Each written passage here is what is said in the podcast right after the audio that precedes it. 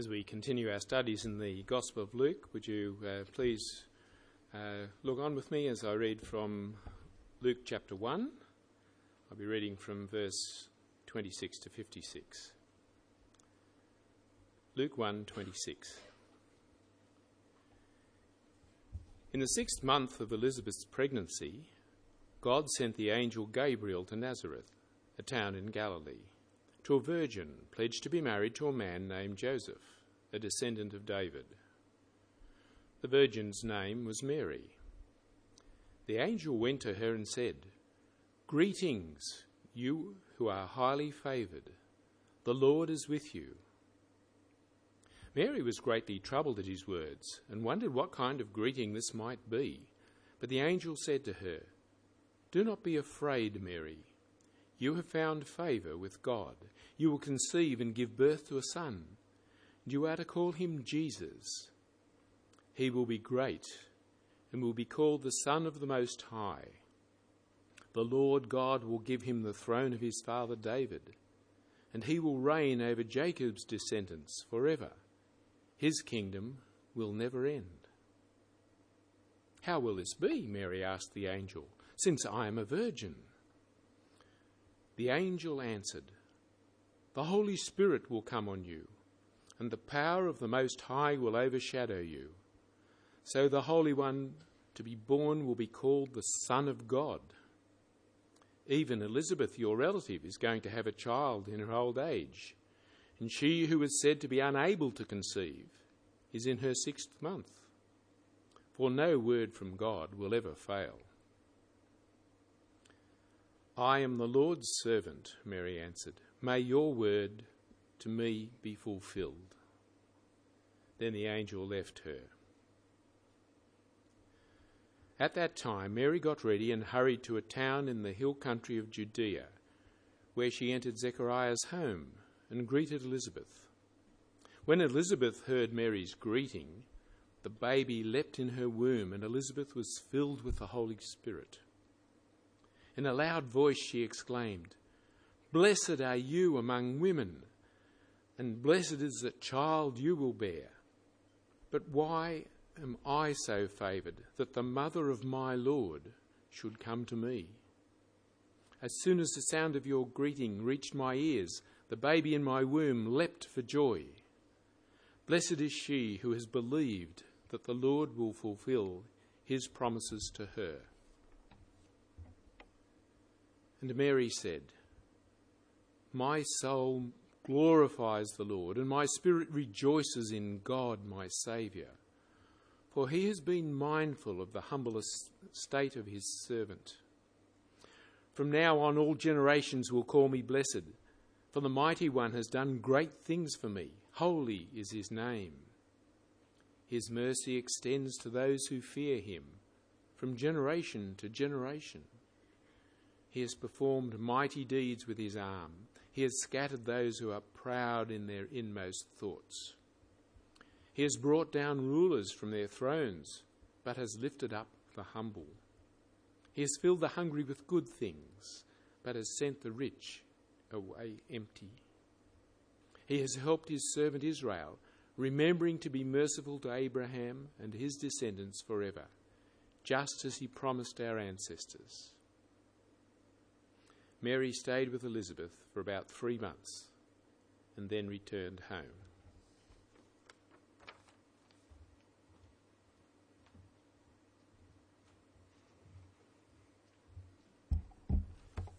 Thanks for that reading, Eric. Uh, let me add my welcome to Nix. If you are new or visiting, my name's Rod. I'm one of the pastors here, and we're uh, moving through Luke's Gospel, or at least Luke 1 to 5 in this first term. Um, and as we uh, look at this passage that's just been read for us, there's a bit of an outline on the back of the bulletin that may be um, helpful as we uh, think through um, what the prophecies about Christ's birth mean for us as we reflect on them today. So let me pray for us now, asking that God will really help us as we uh, wrestle with His word together. Please join me. Our Heavenly Father, we thank you that uh, if we've placed our faith in Jesus, your Son, uh, that you have granted us your Spirit uh, who convicts us and challenges us applying your word to our hearts and minds. And we pray that you might be at work in us tonight, uh, helping us to not only understand um, these predictions of Christ's uh, reign, uh, but also that we might respond rightly to them, that you would give us wills to respond. We ask this in Jesus' name. Amen. Well, if I was to say to you the phrase great empires, what would you think of? Perhaps you'd think of the Roman Empire, uh, which is seen by many as one of the most enduring in our world. Um, historians argue a little bit about when the, to- uh, the clock began ticking for the Roman Empire, but most would say 27 BC, when a politician named Octavian uh, overthrew the Roman Republic and made himself Caesar, Caesar Augustus, as he titled himself. Of course, uh, the barbarians did come down from the north, the Germanic tribes in the 5th century, and the western half of the empire was then destroyed. But the eastern half that had been established with its base in Constantinople, what we know as Turkey today, kept going on and on. In fact, it wasn't until 1453 that Constantinople finally fell. And if you like, the entire uh, remnant of the Roman Empire had ended. That's a, a period of dominance of 1500 years. Or perhaps you'd think of the Mongol Empire, uh, much more short lived, uh, but had the biggest continuous land area ever in one empire. Existed in the 13th and 14th century and was brought to life by the infamous Genghis Khan. Of course, it started in Mongolia in Central Asia and spread out from there, and eventually it would go all the way from Europe to the Sea of Japan, uh, northwards into Siberia, uh, south into the Indian subcontinent, into Indochina, right across to Iran and Arabia in the west. And it emerged from 1206 when Genghis was made the, the sole ruler of the Mongol Empire. And it expanded so rapidly because he and his descendants just sent invasion after invasion in every direction, uh, expanding their borders, until by the time his great grandson, uh, Kublai Khan, who was almost as famous, died in 1294, they had taken that huge landmass that you see on the map and it would unwind in the years that, come, followed and break down as it became four separate kingdoms. Uh, but it was a powerful kingdom.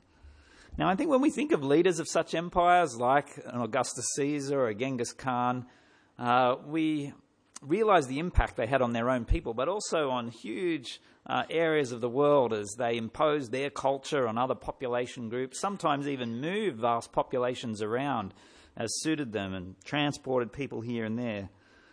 But as you read Luke 1 and you understand the sweep of the Bible, you see that even these most powerful empires that we can spend ages studying in ancient history are really footnotes in history compared to the impact of this baby that was promised, the Christ. Now, of course, the word Christ means the anointed one or the king. And so here was a promised king that had been foretold for centuries in the nation of Israel. And so, as we think about uh, the impact of this one who's promised, I want us to reflect tonight on this big question what impact will the promised king have? What impact will this promised king have on our lives, indeed on the whole world? And that brings me to the first point. Point one on your outline. Point one his kingdom will trump all kingdoms. So notice again what was written from verse 30 as Luke records this interaction with angel, the angel and Mary. The angel said to her, Do not be afraid, Mary. You have found favor with God. You will conceive and give birth to a son, and you are to call him Jesus. He will be great, be called the Son of the Most High. The Lord God will give him the throne of his father David, and he will reign over Jacob's descendants forever. His kingdom will never end. Now, see, here we learn the significance of this child that would be born. Here is the long awaited son of David. And he will reign just as his descendant had earlier in Israel's history. Now, it might seem on first reading of a little section like that that, well, this is just a description like any other earthly king. He's going to be great, he's going to have a throne and reign. Yes, we've seen it before, but notice the exalted titles that are used in this section, which make him a very different king. Son of the Most High, verse 32. Later in verse 35, Son of God. And so the references here make, it us, make us aware this is no ordinary child, this is no ordinary promised king. And not only is this baby going to be very different, but he's going to have a kingdom that won't ever end, verse 33. I mean, his great descendant, King David, was a famous ruler, and he had reigned for a long time in that day, a thousand years before Christ. For 40 years he'd been on the throne. But 40 years, you know, it's a blink of an eye, isn't it, in comparison to a reign that goes on and on forever. I mean, see, in, this is a promise to David being fulfilled. You know, a thousand years earlier, God had said to King David uh, the following words in 2 Samuel 7:16: "Your house and your kingdom." will endure forever before me. Your throne will be established forever. And I think sometimes uh, we might read that initially in 2 Samuel and think, oh, well, God's just promising that there'll always be another one, another son, grandson in this line of David, and there'll always be somebody on the throne. But of course, um, the northern kingdom has been smashed um, by the Assyrians, and 500 years after David, almost uh, the southern kingdom that he had ruled from Jerusalem was destroyed by the Babylonians. The people were taken away into exile. And sure, they came back to the land, but they were never kings in the likeness of David again. They were puppet kings at best. There were other empires that ruled them. They were nobodies from that point on. So, how can it be that uh, a reign would continue through the line of David forever? It seemingly, in earthly terms, came to an end. But you see, Christ's kingdom is different. It is a kingdom that will trump all kingdoms. In fact, when you read in the book of Daniel in chapter 2, it mentions four kingdoms um, and then repeats them in chapters 7 and 8. And it's indicative of the, the times um, of that era that um, the vision comes to King Nebuchadnezzar, who is then the supreme commander of Babylon. It is the superpower of the day. And what he's told in his dream is that his kingdom is going to be overturned and the Persians will be in control pretty soon. But after them, the Greek Empire will come, and the Persians will be no more. And after the Greeks, then the Roman Empire. One empire after another surpassing the other. Human kingdoms end, uh, they're forgotten. But Christ's kingdom, we're told, will be eternal. This is a kingdom that is so different. And here is this son of David, the one who has been promised, who will reign forever. Now, I think that causes us uh, to pause and reflect you know, what is the nature of Christ's kingdom? I mean, how can this be? How do we compare it to what we know of the empires of this world? Well, it's very clear as Jesus is born and then his life unfolds that his kingdom will be much unlike what we've known. In fact, Jesus was about to usher in his kingdom and his reign as he died on the cross. His coronation was to be executed on a hill outside of Jerusalem. It's a very unlikely way to establish your kingdom. But just before that happened, he spoke to the Roman governor of the day in Jerusalem, Pilate. Pilate spoke to him about his kingship and the nature of his kingdom, and he said some very interesting words. Jesus says to Pilate in John 18, verse 36, My kingdom is not of this world.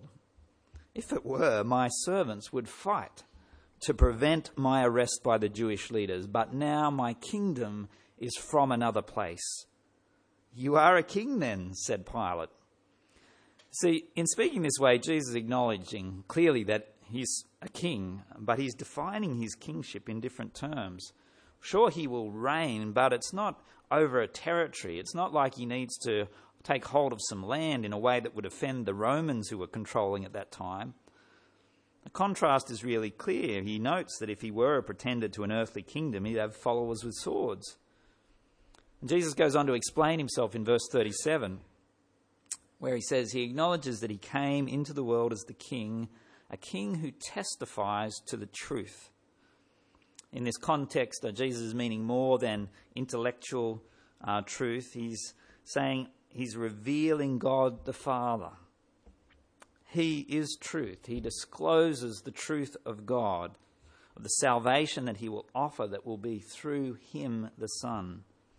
See, the way that Jesus makes subjects in His kingdom is to have them place their faith in Him, to voluntarily come under His rule.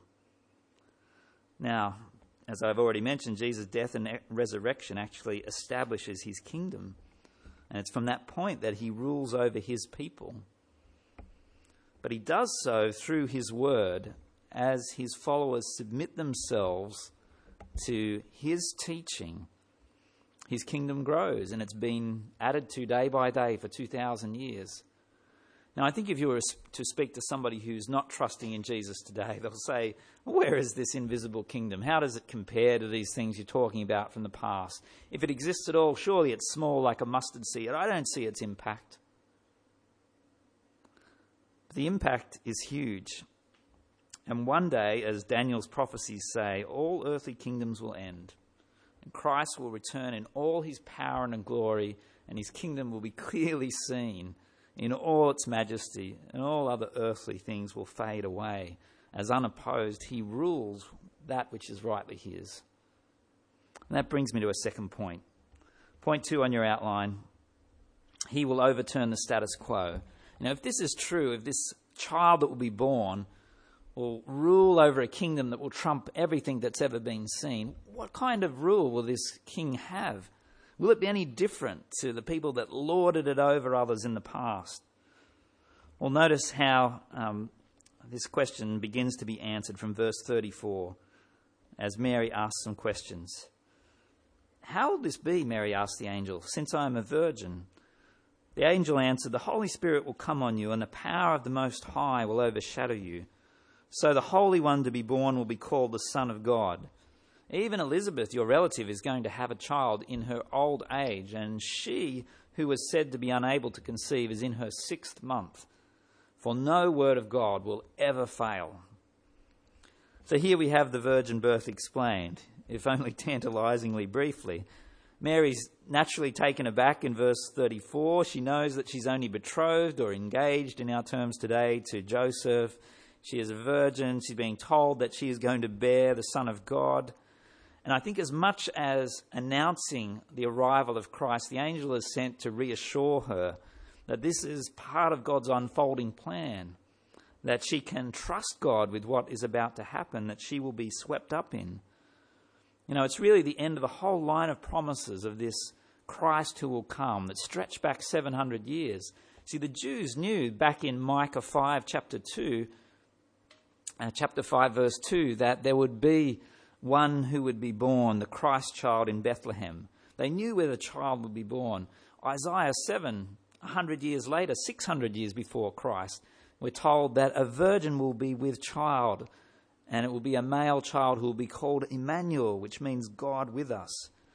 And so, as these events unfold and now come to completion in the life of Mary, she has all this context to go on, and indeed, she responds with amazing faith and trust in God's plan. But I don't know if you've ever thought closely about this section and realized that there's a far greater miracle than the virgin birth here, and that is the incarnation. That God, the creator of all things, the sustainer of our universe with just his word, would come and enter into our world, take on our flesh and blood, be born as a helpless baby in our world. The virgin birth is rightly viewed as a miraculous event, but there is something even greater here to grasp. God in human form, taking on our mortal bodies. Here is the eternal Son, still fully God, but now also fully man.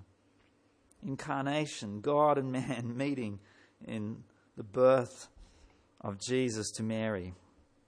Now, back in 2010, uh, in February that year, my wife Christine and I went to see the movie Avatar. Uh, it stars, of course, the Australian actor Sam Worthington.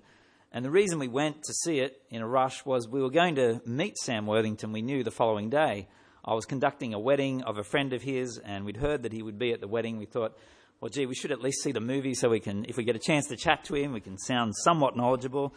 And um, we went along to the movie, and of course, it's a fictitious one. It's, it's way in the future, in the 22nd century. It's all about this uh, distant planet with this indigenous people called the Na'vi, and how Sam Worthington, in his character Jake Scully, has meant to infiltrate their society. He's going to be um, changed so that he'll be a hybrid human Na'vi. Uh, he'll be able to look like them, become part of their society. He's really sent so that he might spy, but as he gets to know them and sees their amazing superhuman skills, he actually comes to love their society and eventually wanting to defend it indeed, even lay down his life for them. Having become like them, he wants to save them.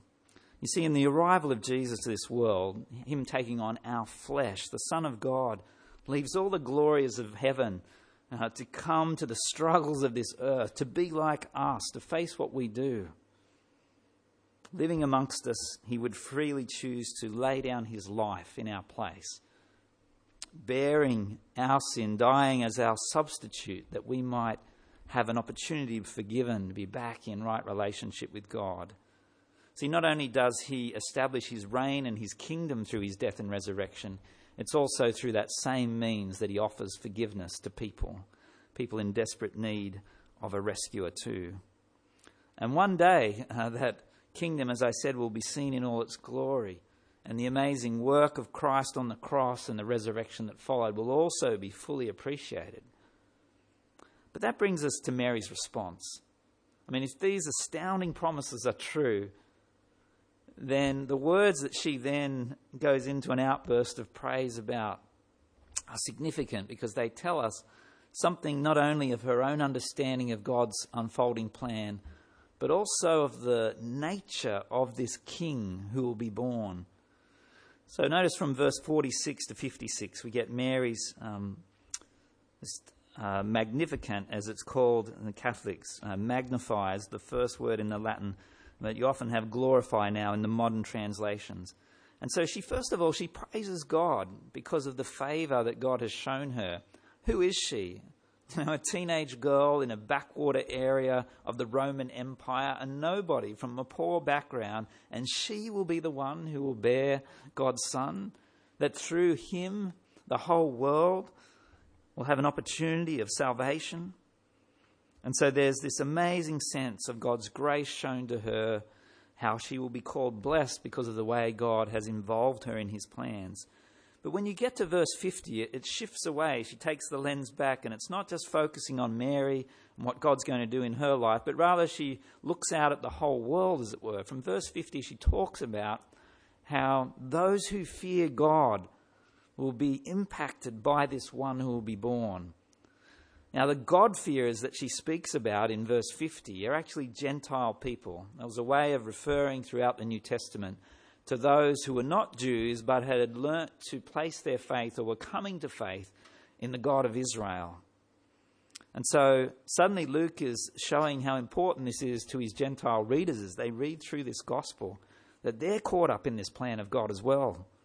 And as she gets further down towards the end of the section in verses 54 and 55, she hones in on God's old covenant people of Israel as well and says how, well, this is the fulfillment of promises made way back to Abraham. And now, centuries and centuries later, are finding their fulfillment in this one who will be born. And there's this wonderful theme, whether in the first section about herself or the second section about the world around her, the great theme that runs the thread right through all of this is how God does things differently. How he has an upside down kingdom, how he will overturn the status quo. It's all about how God will exalt the weak, the poor, the humble, and how he will bring down the proud and the rich. So we're so used to looking at our world where those who have the power, those who have the money, those who have celebrity, they dominate. We hear only about them. They act like Pilate the governor or Caesar Augustus, and they lord it over others, and the attention is drawn to them. Mary says things will change. As this king is born, God will express his mercy, and it will not only issue in redemption to people, but it will issue in justice. This will be a king who will reign differently. It won't be about the rich and powerful. God's going to deliver this upending kingdom through Jesus. Well, does it happen? I mean, as Jesus is born and his life unfolds and his three years of ministry then take place in Israel, do we see somebody that speaks differently as a king? Well, yes, I put it to you, we do. It's just so radically different that the people that he spoke to in that day were shocked over and over again. Even the people of Israel who thought they knew about the Christ and what it would be like when he came cannot believe the way he acts and speaks. One example, Luke 18, verses 29 and 30. I mean, Jesus summarizes in this key passage what any follower of his should be like, what they should view their lives as in, as in, in his upside down kingdom. There was great cost in following Jesus in the first century, as indeed there is for many people today. And Jesus calls them to count the cost here. Notice how he speaks to them. Truly, I tell you, no one who has left home or wife or brothers or sisters or parents or children for the sake of the kingdom of God will fail to receive many times as much in this age and in the age to come eternal life. You know, in the parallel passage in Matthew 19, he adds, And those who are first in this life will be last, and those who are now last will be first in the kingdom to come. Upends this world.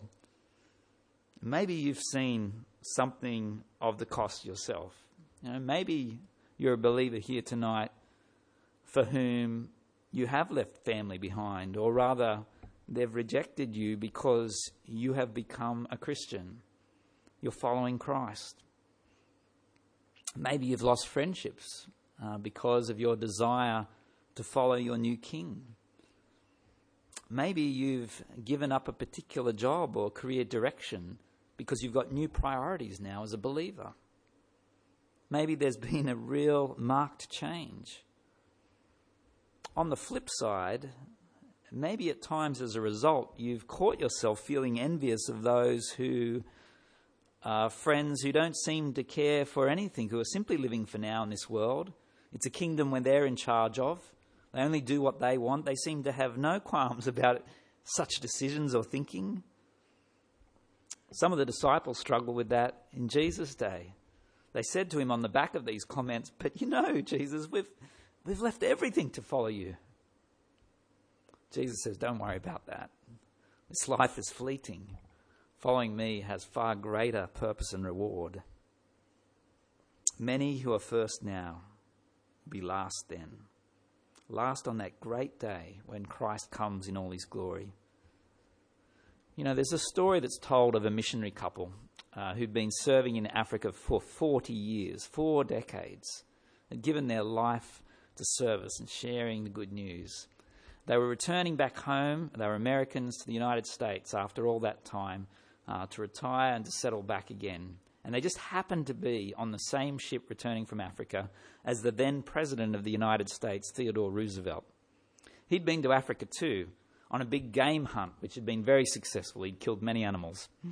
And there he was, being greeted by thousands upon thousands of people at the pier, lining up to see the president as he returned to American soil and hear about his great stories. Scores of journalists there to get the first comment from him as he stepped off the ship. There was a whole parade through the city in his honour in the days that followed. But for this couple, as they stepped off the ship, not one person met them. As they took a taxi back to their hotel, the husband was struck uh, by the contrast and was cut up about that and was saying to his wife, You know, it, it just doesn't seem fair. And we've given our life in service, but it's as if nobody knows, nobody cares. Once they reflected and prayed about it that night, God seemed to say to them, You know the reason that you haven't received any reward or adulation here? It's because you're not home yet. This is not your home. You see, God's way is not the world's way. People will line up for the rich and important, for the animals they've shot, but they may not come to praise those who are sharing the good news. God's kingdom is an upside down kingdom. And I want to reflect on our final point now as we apply these themes a bit further to our own lives. Point three the king's impact on us. The king's impact on us. See, I think all of this leads us to the point of well, if this Christ who was born is king and he reigns over such a kingdom, and if I claim to have placed my trust in him, am I truly living under his kingship? You know, Jesus said that a disciple would choose him over everything. To enter his kingdom, they must give up all things. It's like the treasure in a field, he said. You would sell everything you had to buy that one field where the treasure was. Or it's the pearl of great price, and everything you owned in this world would be given away so that you could have this one thing. Everything given up for Christ. And so the question is have we truly given our life over to him? Are we really following him?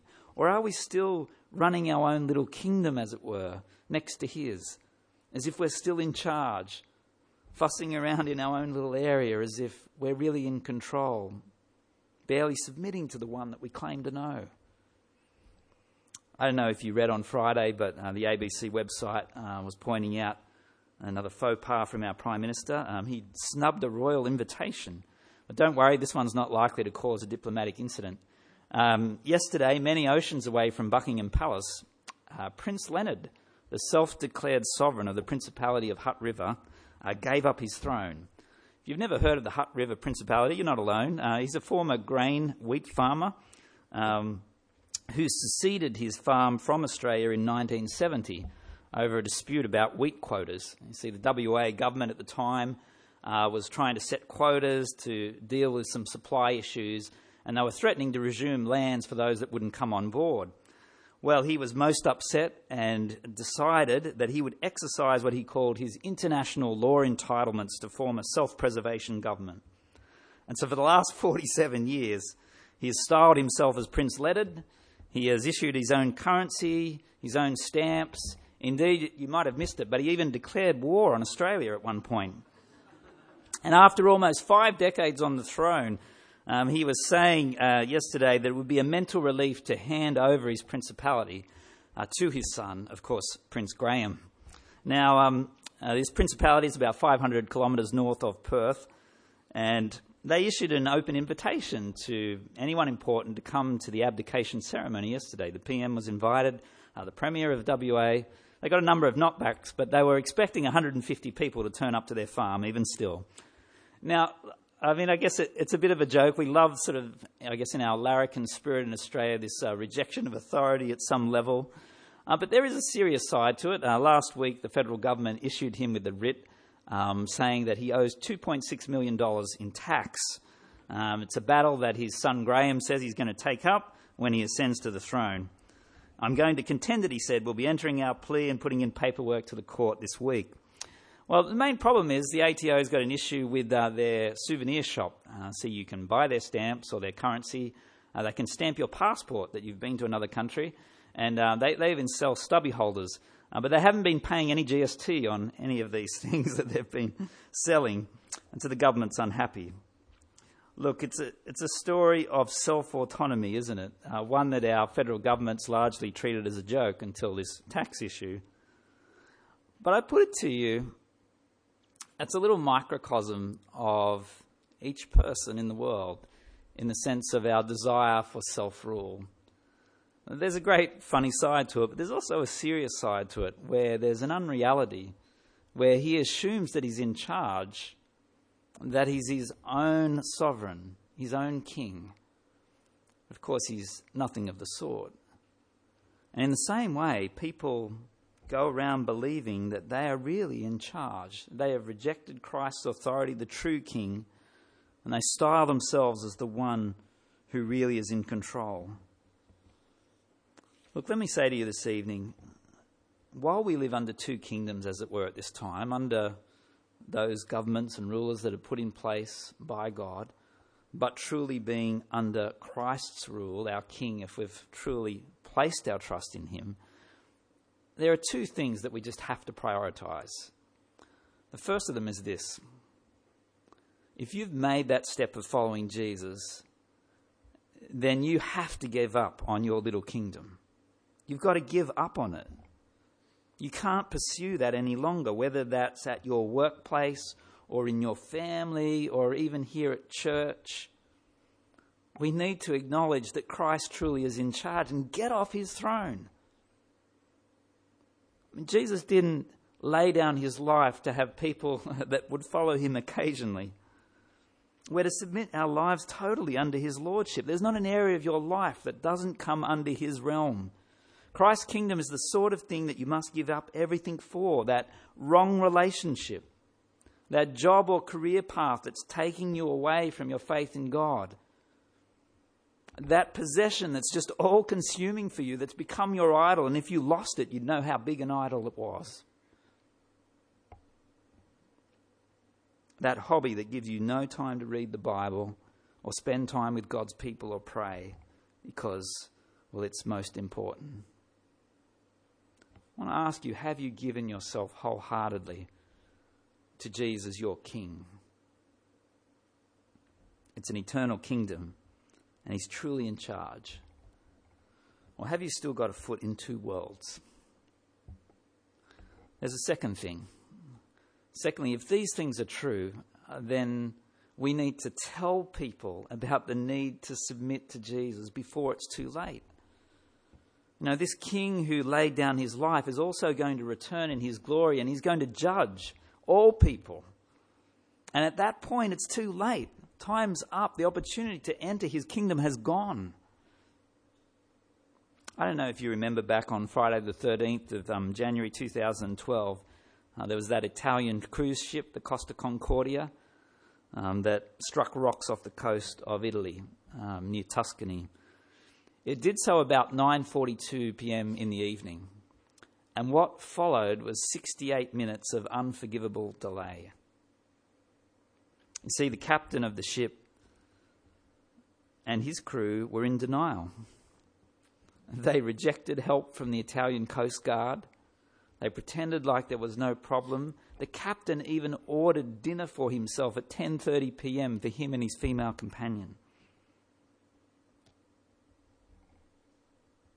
Sadly, this world too is like a crippled ship. Time is running out. 33 people died because of his failure to act. And we can sometimes live like this, trying to do life in our own strength until at last it's too late. There's no time left. Death is upon us. The stakes are so high. And the rejection of this king, the failure to enter his kingdom, well, it's a question of eternal life or eternal death. And if you don't know where you stand tonight with King Jesus, I want to plead with you to consider again, to talk with somebody about that, maybe a trusted Christian friend that you've come with. I'm happy to talk to you, certainly, or Joel. Give you a Bible if you haven't got one, to read the four biographies of Jesus' life and to think hard about this one who came, not only as a ruler, but as a servant king who laid down his life for you. But if you have already trusted in Jesus, I want to come back to that question that we began with. What is the impact of this king? Or rather, let's change the question and say, what should the impact of this king be on your life? I think we've already seen tonight that he reigns over a kingdom that trumps all other kingdoms. The passing things of these worlds are just no comparison. He's a ruler who will reign for all time. Indeed, he is somebody who will overturn the status quo, who calls you to follow him, having laid down his life for you first, who will raise up the humble and poor, who makes much of those who seem little in this world, but who recognize the one who is truly important. And time is running out to enter his kingdom. And it's time now to live for our King if, that who, if that's who He is in our life. Will you pray with me? Let's pray. Our Heavenly Father, we thank you that in the astounding prophecies of Christ's birth given by the angel, we see something that would then unfold in the life and death and resurrection of Christ, which changes this world once and for all. This was no ordinary child, no ordinary king. This is no ordinary kingdom that he rules. Oh, Lord, we pray that you might help to help us to see our life in true perspective, that we'd understand what you have done for us in Christ, and that we may truly bow the knee before him. Lord, it's such a privilege to know your plans, to be included in them. Help us to live as those who are truly responding to the Lordship of our Saviour, for we ask it in His name. Amen.